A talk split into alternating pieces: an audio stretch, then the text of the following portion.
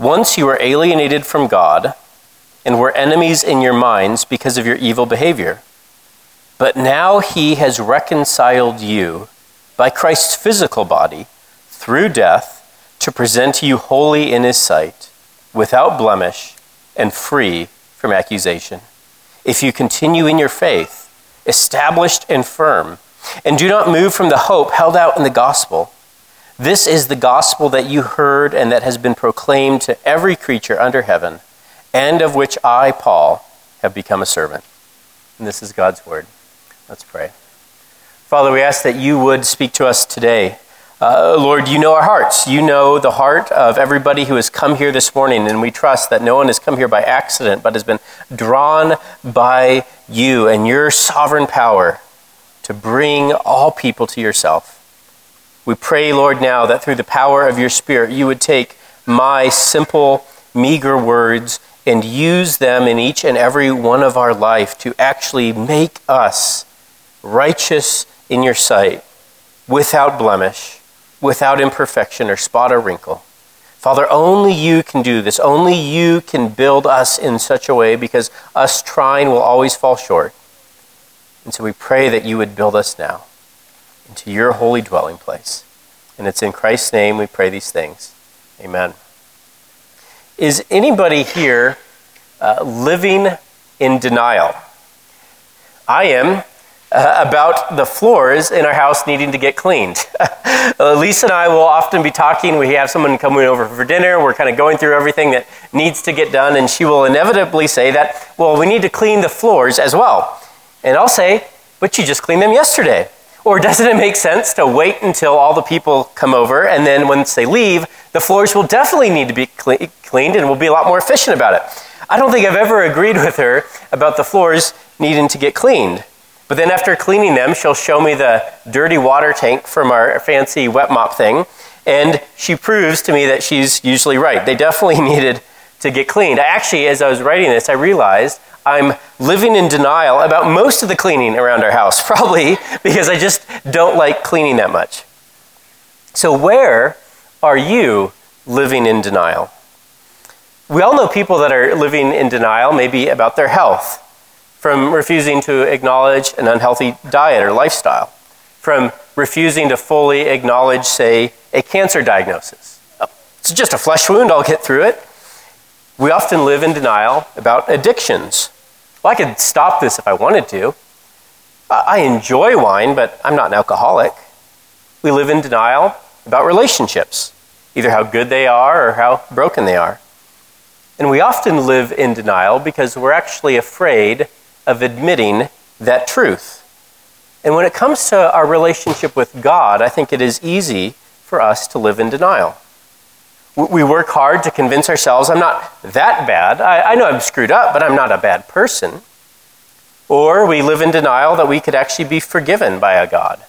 And so we constantly punish ourselves, thinking that if I just beat myself up, well, maybe that will make God like me more. Do you want to live in reality more than living in denial? Probably we do, and yet reality is a very scary place for us. It forces us to confront those deep, dark places and admit our screw ups. But living in denial is not a good life strategy. Eventually, you'll run into this cold, hard wall called truth. And the more you've been walking along in denial, the more it will hurt when you smack right into it. So, how do you get out of that? Well, our passage gives us a way out of this predicament that Jesus is enough. That's really the name of our series through the book of Colossians. And it's what is our hope. Jesus is our hope for living in reality instead of living in denial. And so here's what I want us to remember this morning just this Jesus is enough to make you beautiful. Jesus is enough to make you beautiful. And we'll look at this just under two points who we were and who we are. So, who we were. Verse 21 describes who the Colossians, and us by extension, were before believing the gospel. Once you were alienated from God and were enemies in your minds because of your evil behavior.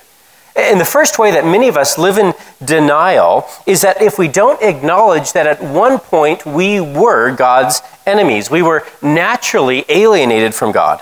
Now, most people kind of think all humans start off with like a, a zero account balance before God or whatever that deity is. And depending on what you do in life, you either add deposits to that account or you go in the negative if you screw things up. And, and this type of thinking is really common whether or not you're religious. Someone may not believe in God, and yet for many people, their life philosophy is I want to have more good things that I've done in my life than more bad things. And humans, we are really good at, just like you do with your actual checking account balance, especially depending on how you know, much you're living paycheck to paycheck, you check to see how much money do I have in there. And in this similar way, we are often pulling up our moral account balance. Right? We are trying to see, all right, am I not overdrawn? Am I doing more good? We, we are, in one sense, living in this constant mental courtroom with our life on trial, making a case for why I'm not that bad, why I should have a positive account balance more than a negative accounts balance. And, and how do I know this is the case for so many of us? Because when someone makes a critical comment about you, what is your natural reaction? Well, probably you, you may not act like it bothers you, but what happens in your mind? You go into like full blown lawyer mode right? Well, here's three reasons why I'm not that bad. And have they looked at their life? Who are they to speak to me like that? And they're just as messed up as I am. And don't they see how they're messed up over here? Right? Why do we react so strongly when someone criticizes us? Why is it that a negative uh, comment will sit with you for days while a positive comment washes away with the morning shower? Well, maybe it's because even if the criticism's a little bit off, it rings close to home that deep down we know there is a case against us, that we might actually have a negative account balance. And we're trying really hard to not let other people see what's going on.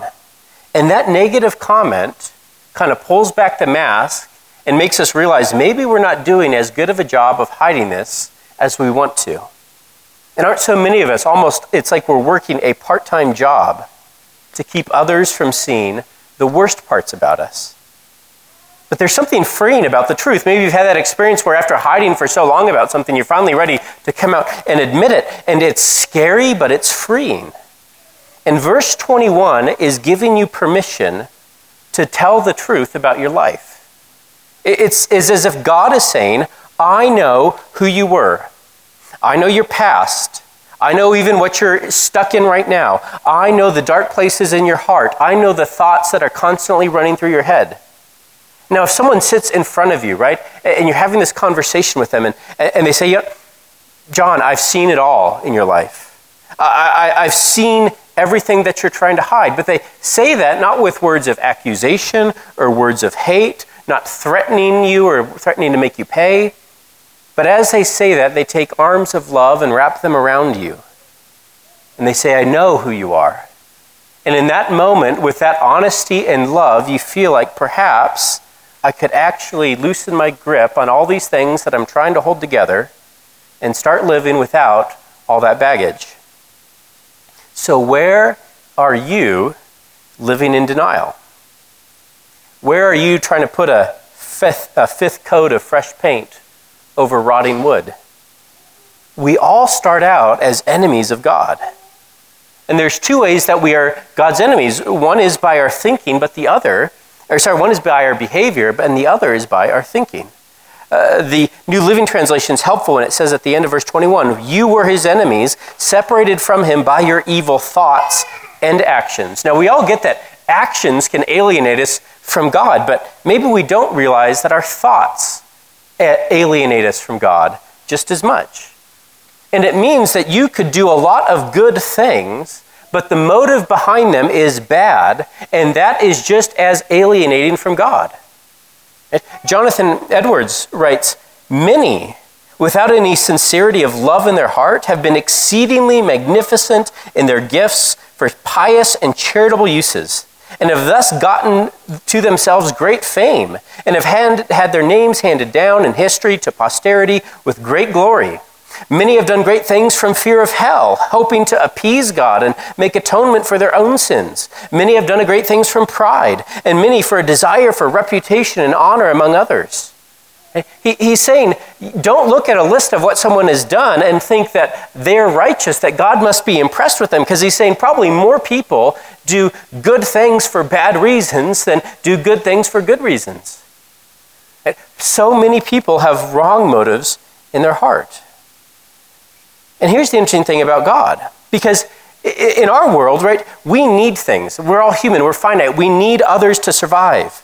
And so if someone does something good, but with wrong motives, it can still bring good. So, say for instance, someone is willing to make a, a large donation to a hospital, hospital to fund a particular type of cancer research. Now, they're only doing it, even if they don't admit this, because they love the praise that they get. And maybe they get their name on part of the building and they get all of these accolades from their community.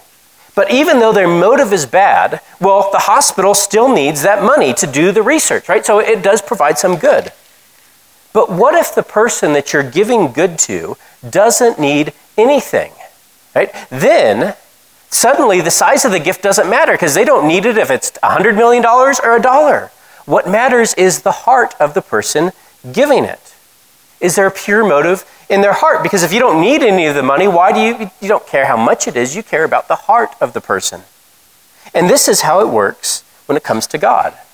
Because he is the only person in the universe that does not need anything.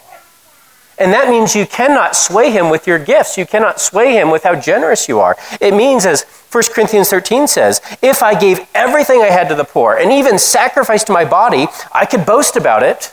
But if I didn't love, I would have gained nothing. And yet, so many of us are living our life trying to do things, and we think that our efforts, our generosity, our good deeds, our sacrificial service for others is making it more likely that God will then reciprocate and do what we want. You're living like God actually needs all of these things that you're doing to impress Him. But you're not doing it because you truly love God. You're doing it for what you get out of it. And God looks at this and says, Well, you know, why are you, I don't need this money. I care about your heart. And how do you know? How do we know this is so often what motivates the good we do? Because what's the immediate reaction in your heart when, after you work so hard for something and sacrifice so much for something, that thing doesn't go your way? Why, God? Didn't you see that all that I've been doing for you? Is this how you're paying me back for trying so hard to please you?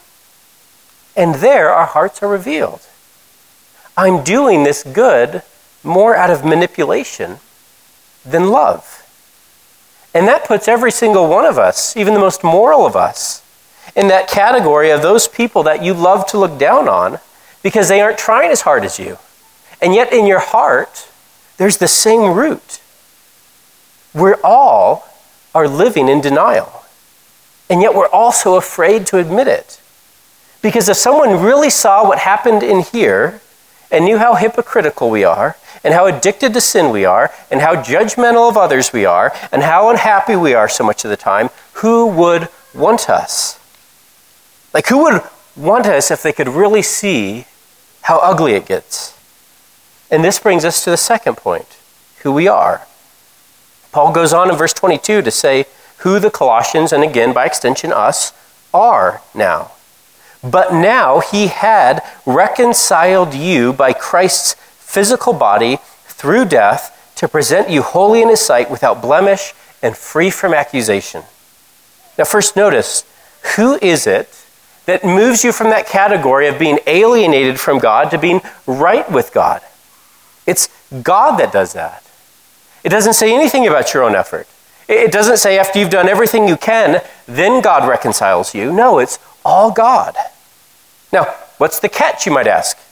Uh, Lisa and I took this quick trip to New York City last week for uh, kind of celebrate our birthdays. And we were walking in downtown Manhattan near some of the piers on kind of the southeast side. And there's this museum with several old ships docked on the pier, and, and one of them was the Wavertree, this 335 foot cargo ship from 1885. And, and by it, there was this sign for free tour of the Wavertree. And I thought, well, that'd be pretty cool to walk through this old cargo ship. Uh, but I thought, this has got to be a tourist trap. There's a catch, it cannot be free. And then we walked towards the end of the pier, and I saw another sign free tours of the Wavertree. there's got to be a catch. You know, this is New York City. Nothing is free here. And I didn't want to ask. There's a few museum employees sitting by the gangway to the entrance to the ship. And I didn't want to ask them because I didn't want to get stuck in their trap. So I pulled out my phone and I Googled it. And I saw this South Street Seaport Museum will open the 1885 tall ship Wavertree to the public on Fridays, Saturdays, and Sundays for free. I was still a bit skeptical. So then finally, we walked up to the museum staff and I asked, Is it really free to get on this ship? They're like, Yep, completely free. You know, come on aboard, let's get your name, and you can be on the next tour. God's reconciliation is completely free. And what often keeps us from accepting it is our disbelief of that. We're afraid to believe. We don't trust that it could actually be free. We feel like we need to add something to it. God offers to take up your case for free. He offers to end all the courtroom drama in your mind for free. Now, you hear that you can be forgiven, right? So many people understand, oh, yeah, I know God forgives me, but so often that forgiveness kind of just feels like God takes all the junk in your life, shoves it in the back room, shuts the door, and you hope that no one else ever opens up that door and sees what's back there. Right? Forgiveness can find a, kind of feel like deception because, well, I know I screwed up. I have all this junk in my life, and it's just sitting in the back room. It's not really gone. Someone's got to pay to get rid of it. And that's why we need the middle part of this verse. Verse 22 By Christ's physical body through death, you've been reconciled. That though God's reconciliation is completely free for you, it is only free because it came at a great cost to himself. While we were waiting to take our tour of that ship, uh, another man uh, asked the employees about, well, how is this offered for free? He'd lived in, I think, New York his whole life and had never been on the ship because they always charged. And I couldn't hear everything that they said, but essentially, um, there were a number of various foundations and donors that made it possible it to be free. The tour was free for us because someone else had paid for that. And given New York City prices, they probably paid a lot in order to make it free. And that is how you know that your forgiveness is free and full. You look at the cost of that forgiveness the life of the Son of God. Something of infinite worth is what it cost to bring that freedom to you. See, God, in His forgiveness, He doesn't just ignore your failures. He didn't say, oh, they're not that bad. He doesn't just shove them in the back room and lock the door. He acknowledges how bad they are he uh, adds up the tally of it all, and he says this can only be fixed by death. But then he adds, but it will be my death so that you can live. Uh, Martin Luther put it so powerfully when he wrote, God sent his Son into the world and heaped all the sins of all men upon him, and said to him, Be Peter the denier, Paul the persecutor, blasphemer and assaulter, David the adulterer, the sinner who ate the apple in paradise, the thief on the cross. You see what Jesus' mission was, was to come into the world to become a, a sinner in one sense, through having our sins placed on him.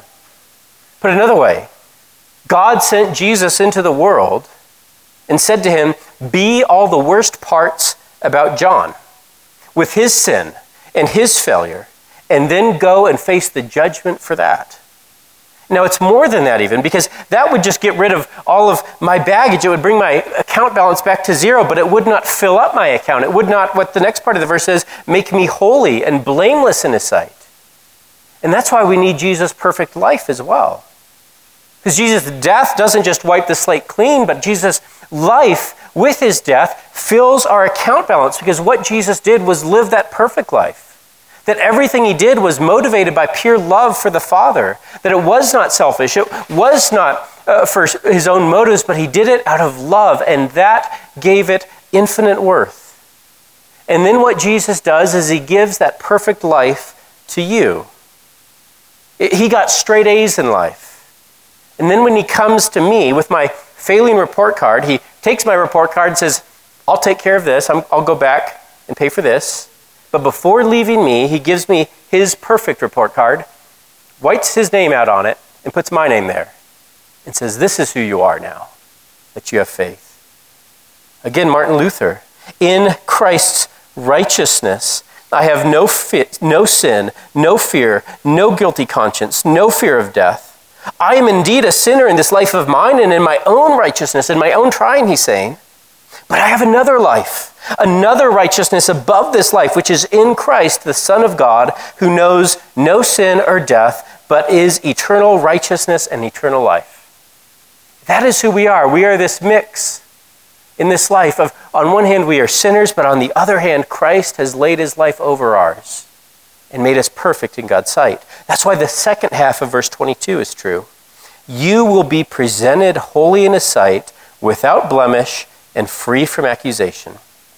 See, God's free salvation isn't like so many quote free things today, right? Where you basically get stuck in the system and then you got to pull out your wallet in order to make whatever it is actually useful or get the thing that you want.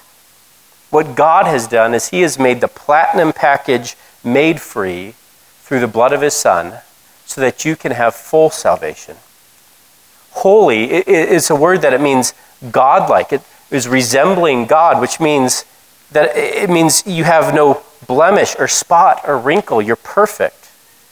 And God makes you holy without blemish, not from a distance, where He's just kind of, you know, waving his hand, not temporarily, we've got to reapply it in the morning, not wholly, just for those with bad eyesight who can't actually see the imperfections when you get close. But God makes you holy without blemish. God makes you beautiful before the most discerning of eyes, His. He doesn't see any imperfection. God isn't doing a quick makeover in your life. He's actually remaking you to be without blemish in His sight. And do you want that? Many of you know we just finished building a fence around our house, and I was reminded, we joked because many of you came and helped build it, that no matter, no matter how much you measure things and check things and double check things, nothing you build is ever perfect. There's always parts that are not square, that are a little bit crooked, that don't line up like you planned. And it is incredibly frustrating because that's the first thing you see, right, with any project you do. But what a wonderful reminder it is of how far we are from God. He is the only builder who makes things without any blemishes or imperfections. And so, who would you rather have building your life? Him and his righteousness, or your efforts, which no matter how hard you try, they'll still be crooked? God is the only one whose measurements are true, whose lines are perfectly straight, whose junctions come together perfectly flush. And that's who Jesus was. He was the picture of a model human, he was perfect. And that's why that little detail in verse 21 matters. He reconciled you by his physical body. On the flight back from New York, I finished reading John of Damascus, who's this Christian from the 8th century. And he wrote an exact exposition of the Orthodox or Christian faith, and he makes this wonderful point there that fits just perfectly. He says, For that which is not assumed is not remedied. Christ, therefore, assumed the whole man, even the fairest parts of him, which had become diseased, in order that he might bestow salvation on the whole. Christ was the perfect man who then has become fully man, so that there is not one square millimeter of your life that he does not cover and fix and make beautiful. And that is God's plan for who you are in Christ. That in the eyes of the most demanding and exacting builder, you will be declared perfect without blemish or spot or wrinkle. And why? Because Christ, the blueprint of a perfect human life, has been laid on your life. So that when God looks at you, he sees the blueprint of Christ on you, and he says, Perfect. And God, that perfect builder, is now building you into that blueprint of Christ so that there will be nothing to hide. But your life and your soul and your body will shine forth with the glory of God's beauty. Jesus is enough to make you beautiful. And these first two verses in our passage were just so wonderful. I ended up spending the most of the time on them. But if you look at that final verse, this is what Paul's saying to wrap it up. Never forget that Jesus is enough. One of the hardest parts of being a Christian is that we have this tendency to want to finish in our life what Christ has started. We want to think, okay, thanks for building the foundation, God, now I'll do the rest. But to, to think that I need to be doing something more now that I've trusted in Christ. Uh, many commentators note in the, um, that Paul here uses architectural language. In the first part of verse 23, one uh, commentator offered this translation with your foundation established and your structure immovable. He's saying, stay in that gospel message that we've just heard. It means that you never get past Jesus. Jesus is enough for the beginning and the middle and the end of your Christian life. So, do you see the beauty of the Christian message, the gospel? It allows you to stop living in denial, to be honest about your sins, and it gives you a way to be fully forgiven. Because if we're relying on our own effort, it, it means you're always going to feel the pressure to live in a little bit of denial about how bad things are. And because if you're honest about how bad things are, you'll end up realizing I'm in too deep a hole to dig myself out of. And what hope is there now? So you tell yourself, oh, I'm not that bad. I'm not too much of a sinner. I can, I can fix this. But probably every one of us will have at least one moment in our life where you smack into that wall of reality and you realize how screwed up things actually are. You realize you're way more addicted or broken or helpless than you've been telling yourself. And sometimes it's in those moments where you stand on that precipice where, on one hand, it looks so helpless, and yet with Jesus, those are some of the most hopeful moments in our life because you're finally being honest about who you are, and you're finally ready to be healed in the way that He wants to heal you. Not an outward quick makeover, but a transformation from the inside out. And maybe you're feeling like you're there now. What are you going to do? You can run, double down on your numbing medication of choice so you don't have to confront it anymore. Or in those moments, you can see that Jesus is oh so close to you, and he's seeing every bit of you, and his arms are still open wide, longing to make you his, and to make you beautiful in his sight. Let's pray. Our Father, we ask that you would help us to see that Jesus really is this good. Father, it can seem so distant. Our pains, our screw ups, our sins feel so real. And forgiveness can feel so trite sometimes. But Lord, we pray that you would not just make these words that I've spoken, but that we, you would make them your living word. To show us that this thing that we so deeply long for is so close to being ours. If we would finally admit our sin the depths of it and believe that Jesus is enough. We pray this all in Christ's name. Amen. Really, the first step to that transformation is that honesty. To stop living in denial and to open yourself up to being honest with yourself. That's what confession is. It's that moment where God arms are open wide, inviting you to come to Him. And he says, I've seen it all, and now I just want you to admit it. So I'm going to read these words of confession from Psalm 32 and then give us a few moments to silently pray ourselves. Oh, what joy for those whose disobedience is forgiven, whose sin is put out of sight. Yes, what joy for those whose record the Lord has cleared of guilt, whose lives are lived in complete honesty. When I refused to confess my sin, my body wasted away, and I groaned all day long. Day and night, your hand of discipline was heavy on me. My strength evaporated like water in the summer heat. And Father, hear us now as we pray.